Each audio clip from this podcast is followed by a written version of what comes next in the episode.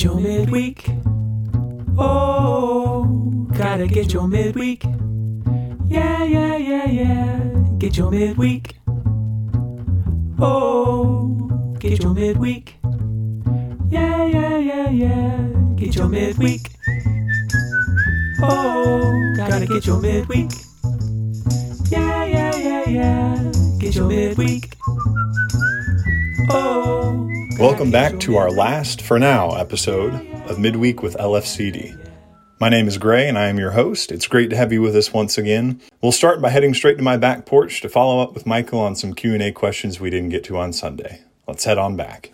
Welcome back to my back porch, Michael. Good to have you here again. Lovely to be here. We have three questions uh, left over from Sunday's Q&A. We were hoping we could get some more thoughts on. We're going to start off with one you touched on a little bit. Uh, it asks, how do you point out to a non believer that their frustrations leading to a lack of gentleness or kindness is a misplaced confidence? Yes. Uh, so I touched on this on Sunday, and my general answer was to do so gently, to use a little bit of, drop a little bit of grace, drop a little bit of truth, let them think about it, and kind of keep helping a person walk forward from that. Uh, complicated by the fact they don't share uh, your or my, as if we're, if we're Christians, our sense of what's most important in the world. So it's not going to be an all at once kind of thing. And I thought later about that. The exception really there is, and when I think you can be uh, sort of more direct and spend a longer time with somebody, is when the thing they've put their confidence in fails them and and shows that it is not worth and cannot sustain the weight of our lives. Uh, for example, a a uh, the the idols that we go after, money or power or sexual allure, these kind of things, when they have clearly shown that they are not worth the confidence we've placed in them, that's really an opening into someone's life where you might be able to speak um, in a more prolonged and direct way about the hope you've found in Christ, where they may really be open to hearing that and so I just I thought I'd pass along that additional additional thought here on your back porch. That's a good thought. Uh, so moving on to question number two, and this one's a doozy. Gentleness and kindness are parts of other religions such as Buddhism. What differentiates Christian kindness and gentleness from uh, those things in Buddhism? Yes, or other world religions, and that's a that's a fabulous question. I'm going to let Gray uh, say a few words. So I heard a writer once describe the early chapters of the Bible where we rebel against God, what's often called the fall. I heard someone describe it as a shipwreck, that we had this beautiful ship of Eden and we ran it into the rocks, and now uh, what we experience is the shipwreck of the world that God created uh, good.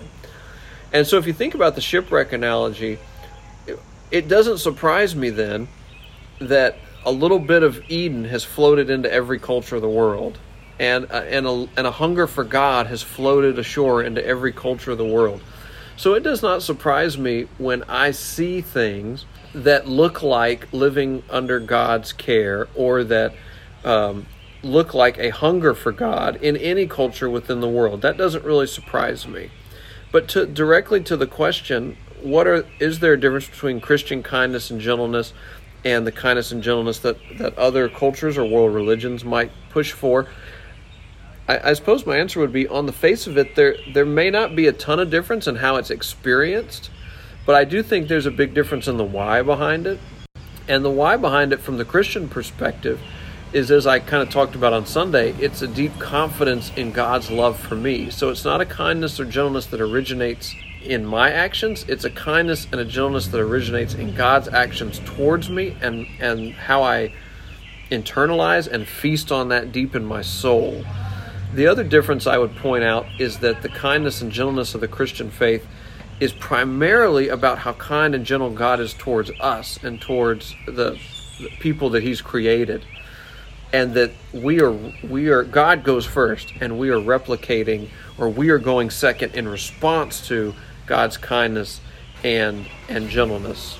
So I hope that makes sense. It's an excellent question, and I'd be willing to, to talk more about it with folks who would like to. Good question and a, a, uh, satisfying answer. Uh, the last question uh, If we are struggling to find the rest that Jesus offers, Um, how can we practically seek this if we're also feeling burnt out on religious practices? And how would you explain the difference between a spiritual discipline and a religious practice? Yes, I'm firing up my car if you can hear it there in the background. Uh, this is in reference to the passage where Jesus says, Come to me if you're weary and heavy laden, and I will give you rest. Take my yoke, that's the thing that connects two critters. Take my yoke upon you and learn from me. I am gentle and humble in heart, and you will find rest for your soul. So, the rest Jesus is offering is sort of a deep soul level rest that you and I are not ultimately vulnerable, and that in fact, our relationship with God, our being reconciled to God, does not depend on us. It is a gift that we receive, and it's not a gift that we can lose because we didn't earn it in the first place. It's a gift that we receive, and Jesus does not let go of us. And so that's a deep soul rest that I or you as Christians are not ultimately vulnerable. That doesn't mean the day to day we won't sometimes feel tired, we won't sometimes feel burned out. That's certainly the case, though I don't believe that's what God would most want for us. And so this is a question about what's the difference between spiritual disciplines and religious practices, and I don't know that there's a huge difference in them.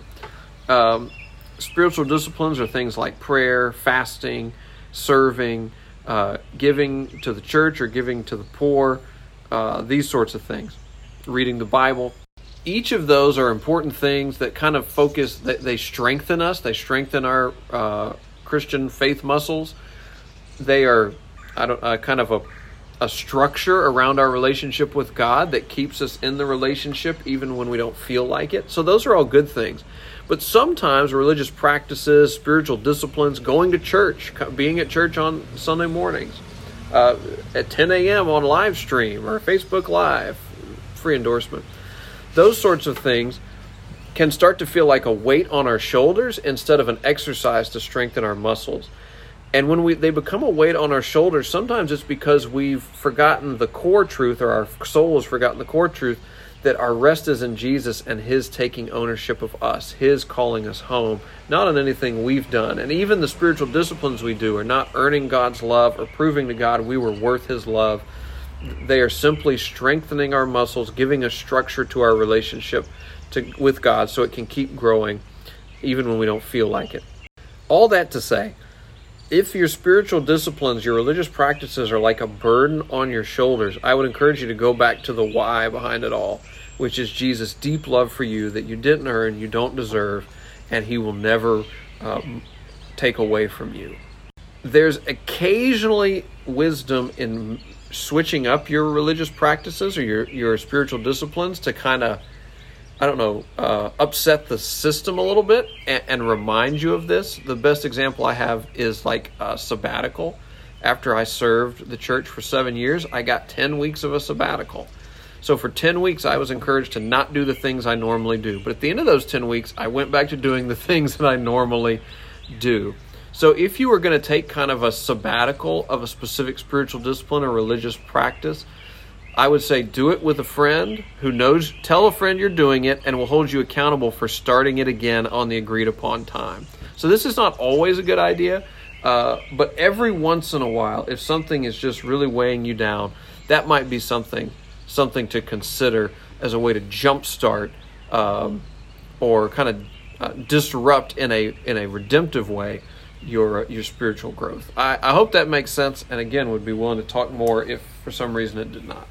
That's some good practical advice. Well, thanks, Michael, for taking some time to field these questions, and uh, we'll look forward to the Q and A this Sunday. We have another musical gift to unwrap this week. This time from Hollins Worsley. It's an original song she wrote called "Seed of Sorrow." Here's Hollins. Hey, Lake Forest Davidson. It's Hollins live from my kitchen floor where I'm sitting with my guitar. And gosh, just really miss seeing y'all in person. Um, I can't believe how long uh, it's been since we have been together. But I'm so grateful for the ways that we get to connect. And this podcast has definitely been one of them for me. So it's an honor to get to close us out um, as the musical guest today. The song I'm going to share today is one that I wrote during the time of quarantine. Um, I think a lot of us are feeling an interruption. We're feeling a lot of hurt, a lot of heavy emotion. And sometimes it's easy to ask the question can anything good come from this? Can God take this and bring joy out of our sorrow and out of our hurt? Um, and that's a question that I was kind of asking myself when I wrote this. And I guess I'll just say that, spoiler alert, yes. I've experienced that God takes all the heavy things and He somehow miraculously, beautifully, mysteriously makes them beautiful again. Um, no matter no matter how heavy or how dark it is. So that's where the song came from. It's kind of in a place of real hurt, but also in real hope. So I hope that it meets you where you are. I love you all.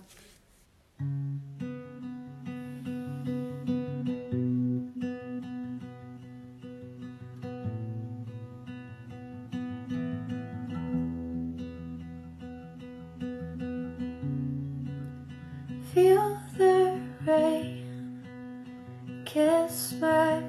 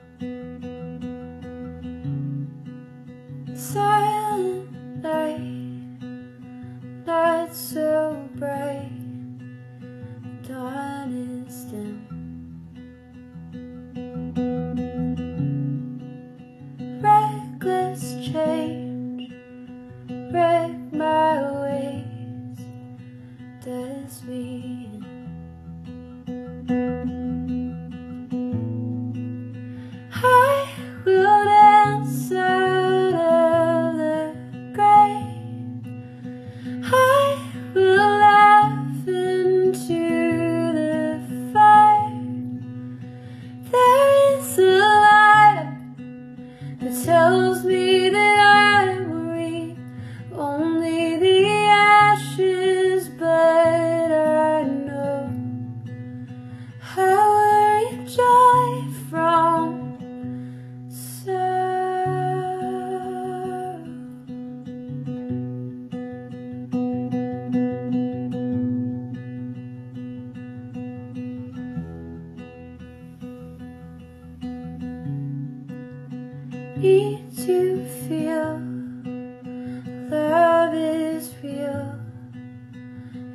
as